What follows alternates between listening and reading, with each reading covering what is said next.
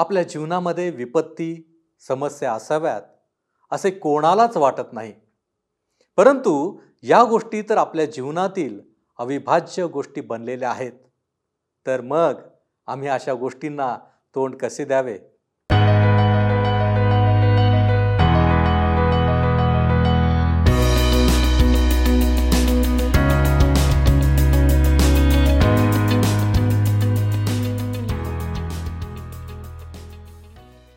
उपस्थित सर्व बंधू आणि भगिनींनो उपासना कार्यक्रमामध्ये आपले हार्दिक स्वागत. प्रियांनो या दिवसात आपण नेहम्याच्या पुस्तकाचा अभ्यास करीत आहोत. आज आपण पाहणार आहोत की नेहम्या आता येरुशेलेमेस येऊन पोहोचलेला आहे आणि त्याने लगेचच आपल्या कामाला सुरुवात केली. त्याची प्रत्येक हालचाल सावधगिरीची होती. सर्व गोष्टींची पाहणी केल्यावर त्याने लोकांची सभा घेतली. नंतर त्याला विरोधकांचा सामनाही करावा लागला.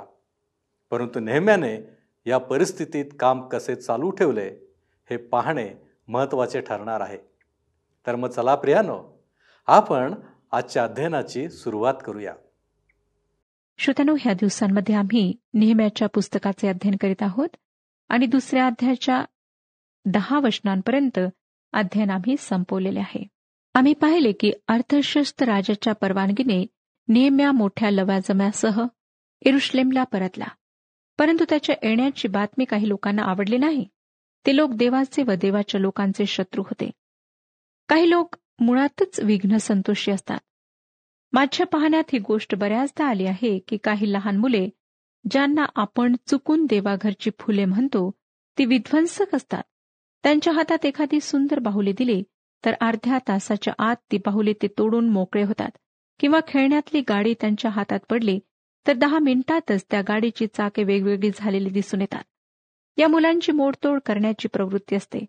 या मुलांसारखे काही मोठी माणसे असतात. त्यांना कोणतीही चांगली गोष्ट पाहवत नाही. आमच्या समाजात मंडळांमध्येही असे विघ्न संतोषी लोक आम्हाला सापडतात. कोणी काही चांगले कार्य सुरू केले की लोक फार अस्वस्थ होतात. ते काम कधी बंद पडेल याचा एकसारखा विचार करतात. परंतु जे कार्य परमेश्वराने सुरू केले आहे ते तो पूर्णत्वास नेल्याशिवाय राहत नाही. नेहम्या एरुश्लेमेस आला परंतु लगेचच त्याच्यासमोर विरोधकांचे आव्हान आले. त्याला प्रत्यक्ष तोंड देण्यापूर्वी त्याने काय केले ते आता आपण पाहणार आहोत. दुसरा अध्याय अकरावं वचन सांगतं? नेम्याचे पुस्तक दुसरा अध्याय अकरावे वचन. मी एरुश्लेमेस जाऊन पोहोचल्यावर तेथे तीन दिवस होतो. या ठिकाणी नेहम्या प्रवासातील रोमहर्षक प्रसंगांचे अनुभवांचे रसभरीत वर्णन करायला दोन तीन अध्याय सहज लिहू शकला असता. त्याऐवजी तो फक्त म्हणतो मी तर एरुश्लेमेस आलो. त्याने फार मोठा तपशील देणे टाळले आहे. बाराव्या वचनात तो म्हणतो मी रात्रीचा उठून थोडीशी माणसे बरोबर घेतली. एरुश्लेमे संबंधाने काय करावे याविषयी माझ्या देवाने माझ्या मनात घातलेला विचार मी कोणा मनुष्यास सांगितला नाही? आणि माझ्या बसावयाच्या पाठाळाखेरीज माझ्याबरोबर दुसरे कोणतेही जनावर नव्हते. श्रोत्यानो मध्ये आल्यावर अकारण अस्वस्थता निर्माण करण्याची नेहम्याची इच्छा नव्हती. म्हणून तो रात्रीच्या अंधारामध्ये गुपचूप पाहणी करण्यासाठी खरी स्थिती पाहण्यासाठी निघाला. त्यावेळेस त्याच्यासह दासांचा लवाजमा नव्हता. तो एक सर्वसाधारण माणूस होता व एखाद्या व्यवसायातल्या माणसाप्रमाणे काम करण्याची त्याची पद्धत होती. पुढे तो तेरा आणि चौदा वचनांमध्ये म्हणतो मी रात्री खोरे वेशीने बाहेर पडून अजगराच्या झऱ्याकडे व उकिरडा वेशीकडे जाऊन इरुश्लेमेचे जे तट पडले होते आणि तिच्या ज्या वेशी अग्नीने जळल्या होत्या त्यांची पाहणी केली. मग मी तसाच पुढे कारंजे वेशीकडे व राजकुंडाकडे गेलो पण माझ्या पाठाळास पुढे जाण्यास जागा नव्हते. पडक्या भिंती दगड व माती यांचे एवढे ढिगारे होते की नेहम्याला पुढे जाता येईना. त्याला आपल्या घोड्यावरून उतरावे लागले. पुढचं वचन आम्हाला सांगतं पंधरावं वचन. तेव्हा मी रात्री ओहळाच्या वाटेने वर चढून कोट लक्षपूर्वक पाहिला. मग मागे वळून खोरे वेशीने परत आत आलो. नियमाने सर्व शहराला वळसा घातला व त्याची पाहणी केली. सोळावं वचन. मी कोठे गेलो होतो व काय केले होते हे सरदारास ठाऊक नव्हते.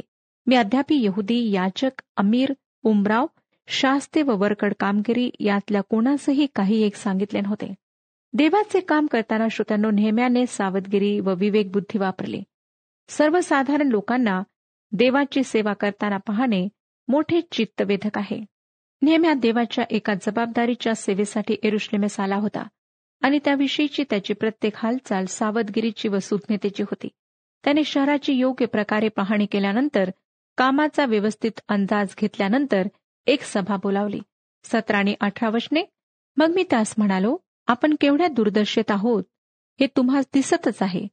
एरुश्लेम उजाड झाले आहे व त्याच्या वेशी अग्नीने जळून गेले आहेत. तर चला आपण एरुश्लेमेचा कोट बांधू म्हणजे यापुढे आपली अप्रतिष्ठा व्हायची नाही. माझ्या देवाचा वर्धहस्त मजवर आहे हे मी त्यास सांगितले व राजा मला काय काय बोलला तेही त्यास सांगितले. तेव्हा ते म्हणाले चला आपण उठून बांधण्याच्या कामास लागू. तेव्हा त्यांनी ते सत्कार्य करण्याची हिंमत बांधिली. नेम्याने एरुश्लेमेच्या आसपासच्या अधिकाऱ्यांना सभेसाठी बोलावले आणि परमेश्वराने आपल्याला कसे मार्गदर्शन केले आपण रजा कशासाठी घेतली व एरुश्लेमेस कशासाठी आलो हे त्याने या अधिकाऱ्यांना सांगितले. त्याने आधीच पाहणी केली होती आणि परिस्थितीची जाणीव त्याला होती. तो त्या अधिकाऱ्यांच्या समूहाला म्हणाला आपण हे काम करूया. देव आमच्या सह आहे. आणि त्याच्या या उत्साही आमंत्रणाला त्यांनीही साथ दिली व ते म्हणाले चला आपणही उठून बांधकामास लागूया. नेहम्या खरोखर एक नेता होता. देवाच्या प्रेरणेने चालणारा नेता होता. अधिकाऱ्यांनी त्याला प्रतिसाद दिला आणि त्यांनी चांगल्या कामाकरिता आपले हात दृढ केले. या ठिकाणी सुद्धा श्रोत्यानो नेहम्या या सर्व सभेचा व्यवस्थित तपशील देऊ शकला असता व या लोकांनी आपल्याला कसा प्रतिसाद दिला याचे मोठे वर्णन तो करू शकला असता. परंतु त्याने हे सर्व तपशील टाळले. तो एक नम्र व्यक्ती होता. आणि प्रसिद्धीच्या झोतात राहणे त्याला फारसे आवडत नव्हते. एकोणीसाव्या वचनात तो म्हणतो हे ऐकून होरोनी सनबलट आणि अमोनी तोबिया नावाचा दास आणि गेशिम अरबी यांनी आमची निर्भत्सना केली. आम्हास तुच्छ लेखून ते म्हणाले तुम्ही हे काय मांडिले आहे? राजाविरुद्ध बंड करीता काय? हे लोक नेम्याचे शत्रू होते. ते एक तापदायक त्रिकूट होते.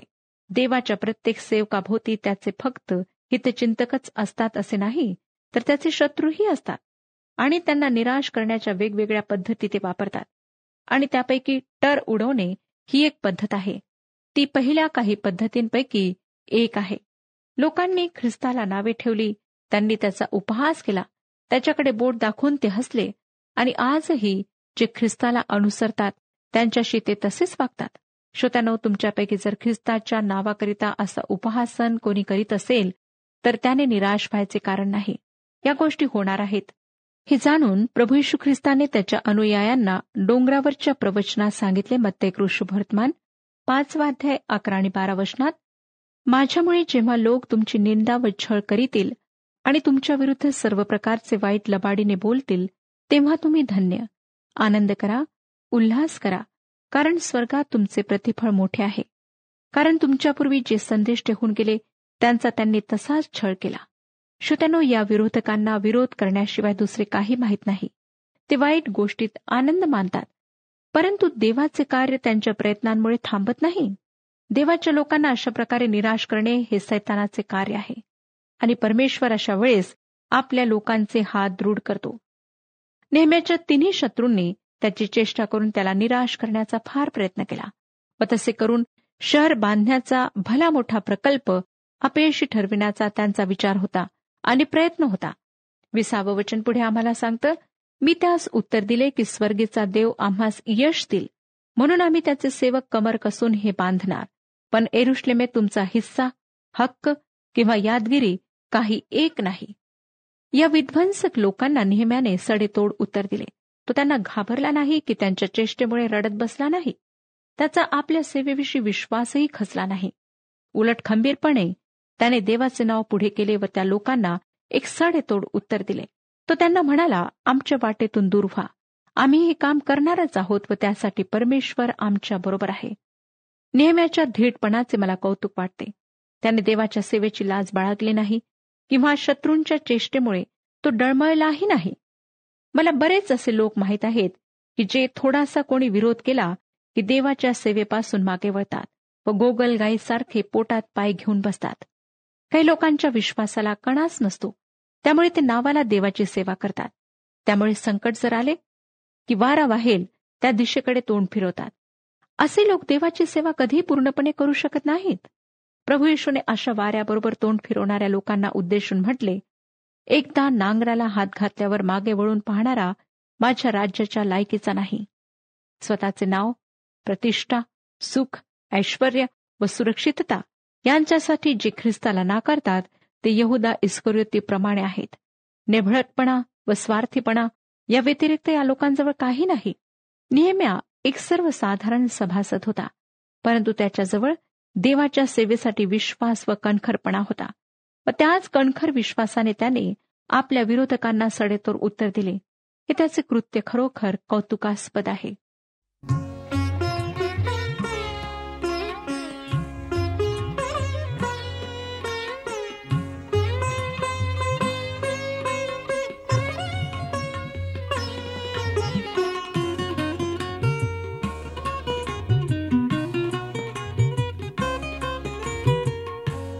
तुझी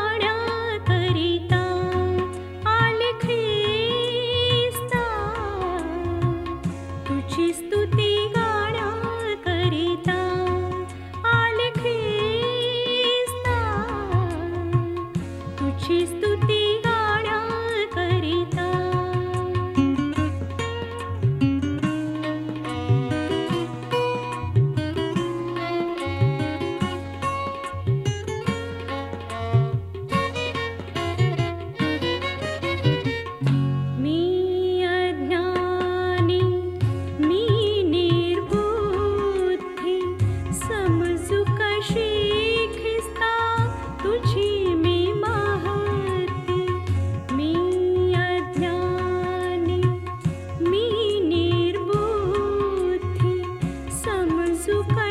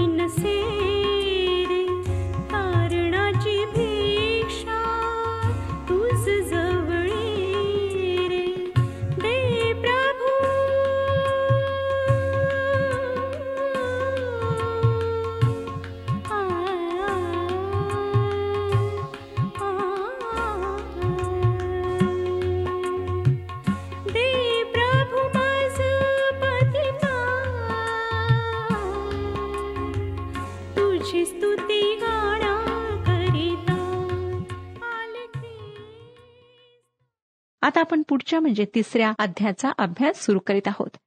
या अध्यामध्ये भिंती व दरवाजे किंवा वेशींचे बांधकाम यांचे वर्णन आहे. हा एक फार मोठा बांधकाम प्रकल्प होता. नेहम्याचे काम खरोखर कौतुकास्पद होते. परमेश्वर अद्भुत रीतीने कार्य करीत होता. तुम्हाला आठवतच असेल श्रोत्यांनो की परमेश्वराने एझ्रा व जरुबाबेल यांना एरुश्लेमेत जाऊन मंदिराची पुनर्बांधणी करण्यात मार्गदर्शन केले. त्यांचे कार्य नेहम्याच्या कार्यापेक्षा फार वेगळे होते. नेहम्या एक सर्वसाधारण माणूस होता सभासद होता व एरुश्लेमेच्या भिंती व दरवाजे बांधण्याचे त्याचे काम होते. परमेश्वर वेगवेगळ्या लोकांकडून वेगवेगळ्या प्रकारे आपले कार्य पूर्णत्वास नेतो. त्याचे कार्य करण्याची पद्धती अशीच आहे.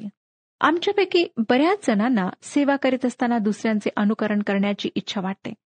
परंतु ते अनुकरण फारसे फलदायी ठरत नाही. त्याचा फारसा उपयोग होत नाही. आपण जसे आहोत तसे देवाच्या सेवेसाठी उपयुक्त ठरतो. देवाच्या सेवेकरिता कोणाचे अनुकरण करण्याची आम्हाला गरज नाही. देवाला हवे असते तर त्याने सर्वांना एकाच चेहऱ्याचे बनवले असते परंतु तो किती विविध रूपे बनवतो. लाखो लोकांमध्ये अगदी सारखे चेहरे असणारे लोक फार क्वचित आढळतात. अब्जावधी लोकांची कित्येक अब्जावधी बोटे तोच निर्माण करतो ना? पण कोणाच्या बोटांचे ठसे दुसऱ्या व्यक्तीच्या ठशाची जसेच्या तसे मिळाले असे तुम्ही कधी ऐकले आहे काय? परमेश्वर तसे करत नाही कारण प्रत्येकाचे व्यक्तिमत्व वेगळे असावे अशी त्याची इच्छा असते. म्हणूनच नेहम्या व एजरा यांच्याकडून परमेश्वराने वेगवेगळी कार्य करून घेतली. श्रोत्यानो एरुश्लेमेच्या भिंती बांधण्याची गोष्ट फार सुंदर रीतीने सांगण्यात आली आहे. या शहराचे दहा दरवाजे ही गोष्ट सांगतात व या गोष्टीची सुरुवात मेंढे दरवाजा याने होते व शेवटही याच दरवाजापाशी होतो. कधीकधी असे विचारण्यात येते की एरुश्लेमेचे दुसरे दरवाजे कुठे गेले? मला नाही वाटत की त्या काळात ते दरवाजे अस्तित्वात होते. ते कदाचित असतीलही. या दहा दरवाजांचा उपयोग सुवार्ता सांगण्यासाठी केला गेला आहे. ते दरवाजे आम्हाला देवाच्या तारणाची योजना सांगतात. तिसरा अध्याय पहिलं वचन सांगतं मग मुख्य याजक एल्याशिव व त्याचे याजक बांधव उठून मेंढेवेस बांधू लागले. त्यांनी तिची प्रतिष्ठापना करून तिला कवाडेही लावली. हमिया बुर्जापर्यंत हानानेल बुर्जापर्यंत त्यांनी तिची प्रतिष्ठापना केली. या मेंढरे दरवाजापासूनच वेशीपासूनच सर्व काही सुरू झाले. या दरवाजातून प्रभू येशूने एरुश्लेमेत प्रवेश केला. या दरवाजाच्या संदर्भात पवित्र शास्त्रात ज्या नोंदी आहेत त्यापैकी एक नोंद अशी आहे की या दरवाजातून प्रभू येशू आला व तो बेतसेदा तळ्याकडे गेला. योहान कृष्णवर्तमान पाचवाध्याय दुसरं वचन. एरुश्लेमेत मेंढरे दरवाजाजवळ एक तळे आहे. त्याला इब्री भाषेत बेसेदा म्हणतात. त्याच्याजवळ पाच पडव्या आहेत. मला वाटतं त्याचा एरुश्लेमेत विजयाने प्रवेश होईपर्यंत जितक्यांदा तो एरुश्लेमेस आला तितक्या वेळा तो या वेशीतून किंवा दरवाजातून आत आला. त्याच्या या शहरातील विजयी प्रवेशाच्या वेळेस त्याने पूर्वेच्या दरवाजातून प्रवेश केला. काही लोक या दरवाजाची सोनेरी दरवाजाशी गफलत करतात. हा पूर्वेचा दरवाजा आजपर्यंत बंद असल्याने लोक म्हणतात की प्रभू येशू ख्रिस्त येईपर्यंत हा दरवाजा उघडला जाणार नाही. हा पूर्वेचा दरवाजा सोनेरी दरवाजा नाही. मंदिराकडे जाण्यासाठी असलेला दरवाजा म्हणजे सोनेरी दरवाजा आहे. हा तो दरवाजा आहे जो प्रभू येशूसाठी उघडला जाईल आणि तो सरळ त्यातून प्रवेश करून अत्यंत पवित्र स्थळी जाईल. श्रोत्यानो ज्या दरवाजातून प्राण्यांना अर्पण्यासाठी आज आणल्या जाई त्या दरवाजाला मेंढरे दरवाजा म्हटले जाई. ह्याच दरवाजाचा प्रभू येशूने उपयोग केला. त्याच्याविषयी बाप्तिस्मा करणाऱ्या योहानाने म्हटले की हा पहा देवाचा कोकरा जगाची पापे हरण करणारा. आणि ह्या वाक्याची प्रचितीच जणू काही येशू ख्रिस्त त्या दरवाजातून येणे जाणे करून देत होता. त्याच्या व्यक्तिमत्वामध्ये व कार्याबाबत तो खरोखर देवाचा कोकरा होता. त्याने खरोखर जगाच्या पापांचे हरण केले. त्याच्या वधस्तंभावरच्या अर्पणामुळे मानवजातीच्या पापांचे शालन करण्यात आले. प्रायश्चित भोगण्यात आले म्हणून मेंढराची वेस त्याच्या वधस्तंभाचे प्रतीक आहे. श्रोत्यानो पुढे दुसरं वचन सांगतं. तिसरा अध्याय दुसरं वचन. त्याच्या शेजारी एरिहोच्या लोकांनी बांधकाम केले आणि त्यांच्या शेजारी जक्कूर बिन इमरी याने बांधकाम केले. एरिहो हे शापग्रस्त शहर होते. आणि ते मेंढरे दरवाजा जेथे होता तेथून अगदी जवळच होते. यार्देनीच्या खोऱ्यातून वरती एरुश्लेमेस एरिहोचे लोक आले आणि त्यांनी मेंढराच्या वेशीपर्यंत बांधकाम केले. या ठिकाणापासून जवळच मंदिर व मंदिराचा परिसर होता. हे लोक मेंढराच्या वेशी जवळ आले. श्रोत्यानो एरिहो या शहराला यहोशवाने शाप दिला होता. तो यहोशवाचे पुस्तक सहावाध्याय सव्वीसाव्या वचनात म्हणाला होता जो कोणी पुढे होऊन हे एरिहो नगर वसविल त्याला परमेश्वराचा शाप लागेल. तो त्याचा पाया घालील तेव्हा त्याचा ज्येष्ठ पुत्र मरेल आणि तो त्याच्या वेशी उभारेल तेव्हा त्याचा कनिष्ठ पुत्र मरेल. अहाबाच्या कारकिर्दीत एका माणसाने हे शहर पुन्हा बांधले आणि त्याच्यावर व त्याच्या मुलांवर तो शाप आला. हे शापग्रस्त शहर होते.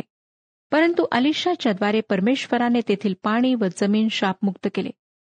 श्रोताना तुम्ही व मी आज अशा जगात जगत आहोत जे पापामुळे शापग्रस्त झाले आहे त्याविषयी तुम्हाला आणखीन काही सांगायची गरज नाही. तुम्ही स्वतःच तुमच्या आजूबाजूला दृष्टी टाका. सर्व जगाला माणसाने खराब करून टाकले आहे. परंतु श्रोतानो परमेश्वराने पापमुक्तीसाठी उपाय केला आहे. तो म्हणजे त्याचा एकुलता एक पुत्र प्रभू येशू ख्रिस्त. तोच मार्ग आहे जीवन आहे आणि तोच आमची आशा आहे. एरुश्लेमेच्या भिंतींचे बांधकाम नेम्याने लोकांच्या मदतीने सुरू केले. तिसरं वचन पुढे सांगतं मत्स्यवेस हसनाच्या पुत्रांनी बांधिली. त्यांनी तिला तुळ्या घातल्या. तिला कवाडे लाविले आणि कड्या व अडसर लाविले.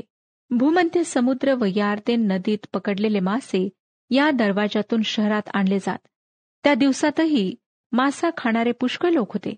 हा दरवाजा मत्स्य दरवाजा सापडणे काही कठीण गोष्ट नव्हती कारण माशांचा वास तेथे फार असे हा मत्स्य दरवाजा कशाचे प्रतीक आहे? प्रभू येशूने आपल्या मागे येणाऱ्यांना म्हटले मी तुम्हाला माणसे धरणारे बनवेन. जेव्हा येशूच्या शिष्यांना शुभवर्तमानाचे सत्य समजले तेव्हा तो त्यांना म्हणाला पहा माझ्या पित्याने देव केलेली देणगी मी तुम्हाकडे पाठवितो. तुम्ही स्वर्गीय सामर्थ्याने युक्त व्हाल तोपर्यंत या शहरात राहा. याचा अर्थ असा की त्यांनी जाऊ नये. जोपर्यंत त्यांचा पवित्र आत्म्याद्वारे बाप्तिस्मा होत नाही त्यांच्यामध्ये पवित्र आत्मा वस्ती करीत नाही ते पवित्र आत्म्याने भरले जात नाहीत उत्साहित केल्या जात नाहीत तोपर्यंत त्यांनी एरुश्लेमेतच राहावे. आणि येशूच्या पुनरुत्थानाच्या पन्नासाव्या दिवशी ते पवित्र आत्म्याने भरल्या गेले आणि ते माणसे धरणारे बनले. आज प्रभू परमेश्वर त्याच्या लोकांना हेच म्हणत आहे तो तारण न पावलेल्या लोकांना माणसांचे मच्छीमार बनायला सांगत नाही. तारण न पावलेल्यांना देवाचे वचन काय आहे? तो काय म्हणत आहे? या गोष्टी समजत नाहीत. करीन करास लिहिलेल्या पत्रात आपण वाचले की दैहिक माणूस म्हणजे देह स्वभावानुसार चालणारा माणूस जो आत्म्याच्या देवाच्या गोष्टी समजू शकत नाही. परंतु देव त्याच्या लोकांना म्हणतो की तुम्ही माणसे धरणारे बनावे अशी माझी इच्छा आहे. म्हणजे ख्रिस्ताची सुवार्ता देवाच्या राज्याची घोषणा करून तारण न पावलेल्यांना ख्रिस्ताकडे वळविण्याची सेवा करणे. काही लोकांना वाटतं की त्यासाठी त्यांनी दारोदारी जावे व सुवार्तेची घोषणा करावी. परंतु सर्वच जण तसे करू शकत नाहीत. देवाचे लोक वेगवेगळ्या प्रकारे साक्ष देऊ शकतात. आपल्या जीवनाच्याद्वारे सुवार्ता गाजवू शकतात. प्रार्थनेद्वारे हे कार्य करू शकतात. आम्हा प्रत्येकाला वेगवेगळी दाने आहेत. देवाने आम्हाला वेगवेगळ्या व्यक्ती बनवले आहे. आणि सुवार्ता गाजविण्याचे वेगवेगळे प्रकार आहेत. परंतु सुवार्ता गाजविण्यात आम्हा प्रत्येकाचा सहभाग असायला हवा. काही लोकांना तारणाचा अनुभव असतो. येशूची सुवार्ता सत्य आहे याचा त्यांना अनुभव असतो. परंतु ती कशी इतरांना सांगावी हे त्यांना समजत नाही. परंतु ते सुवार्तेच्या कार्यासाठी प्रार्थना करून त्यामध्ये सहभागी होऊ शकतात. मौनातून सुवार्ता हा प्रकार अगदी चुकीचा आहे. काही लोकांना वाटतं की ते त्यांच्या वागण्यातून ख्रिस्त गाजवतील. परंतु बोलण्याने इतरांच्या भावना दुखावण्यापेक्षा शांत राहणे पसंत करतात. ख्रिस्त हे एक सत्य आहे व ते त्रिकाला बाधित सत्य आहे. ते या लोकांच्या शांत राहण्याने बदलणार नाही. उलट देवाच्या पुत्राची लाज बाळगली म्हणून न्यायाच्या दिवशी देवाचं पुत्र या लोकांची लाज बाळगेल असे देवाचे वचन आम्हाला सांगते. ज्याचा नवा जन्म झाला आहे ज्याने पुनरुत्थित ख्रिस्ताचे सामर्थ्य अनुभवले आहे तो त्याविषयी शांत राहू शकत नाही. ही सुवार्ता ख्रिस्ताच्या पुनरुत्थानाची मरण व सैतान यांच्यावरच्या विजयाची बातमी आम्ही सर्वत्र पसरलीच पाहिजे. अत्तराची कुपी उघडली की त्या कुपीच्या सर्व परिसरात अत्तराचा सुगंध पसरत राहतो तसे आमचे ख्रिस्ती जीवन ख्रिस्ताच्या सुवार्तेचा गंध पसरणारे असायला हवे. नेहम्याचे पुस्तक तिसरा अध्याय आणि चौथ्या वचनामध्ये एरुश्लेमेच्या भिंती बांधणाऱ्या लोकांच्या नावाची यादी दिली आहे. त्यांची नावे जीवनाच्या पुस्तकात लिहिली जावीत ही एक विलक्षण गोष्ट आहे. त्यांनी शहराच्या भिंती बांधायला सुरुवात केली. त्यांच्या या कष्टाबद्दल त्यांना एक दिवस पारितोषिक मिळेल. आता आपण पाचवे वचन वाचूया. त्याच्या शेजारी तकोवाकरांनी डागडुजी केली पण त्यांच्या महाजनांनी आपल्या मान्यावर आपल्या प्रभूच्या कामाचे जू घेतले नाही. त्यांच्या महाजनांना वाटले की हे काम त्यांच्या लायकीचे नाही. हे काम कमी दर्जाचे आहे. कदाचित काम न करण्याविषयी त्यांची दुसरी काहीतरी सबब असेल. त्यांचे हात अगदी मऊ व कोमल असतील व अशा हातांनी दगड उचलणे किंवा गवंडाचे काम करणे त्यांना कसे जमले असते? एरुश्लेमाच्या भिंती पाहिल्या की त्या कामाविषयी नवल वाटते. या तकवा करांविषयी तुम्हाला थोडीशी सहानुभूती वाटेल परंतु त्यांनी या कामाला बोट देखील लावले नाही. या भिंतीच्या मोठमोठ्या चिरा उचलण्यासाठी प्रचंड मानवी सामर्थ्याची आवश्यकता होती. या भव्य भिंती बांधताना त्यांची चांगलीच दमछाक झाली. त्यांचे हात पाय पाठ सर्व छिल्ल्या गेले.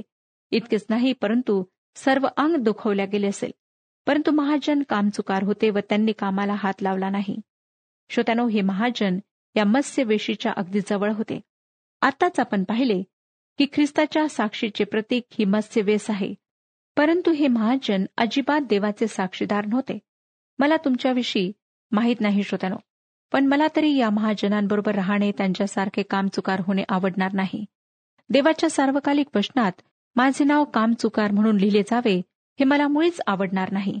सहावं वचन पुढे सांगतं जुन्या वेशीची डागडुजी यहुयादा बिन पासेहा व मशुल्लाम बिन बसोदया यांनी करून तिला तुळ्या घातल्या. तिला कवाडे लाविली. आणि कड्या व अडसर लाविले. जुना दरवाजा म्हणजे सर्वात आधीपासून असलेला दरवाजा होय. श्रोत्यानो ह्याविषयी अधिक माहिती आपण पुढच्या कार्यक्रमात पाहणार आहोत. म्हणून पुढच्या कार्यक्रमात अवश्य भाग घ्या. परमेश्वर आपला सर्वांस आशीर्वाद देऊ. हा कार्यक्रम आपणास आवडला काय? आता आम्हाला एक मिस कॉल करा. आणि आपण पुढील विजेता होऊ शकता.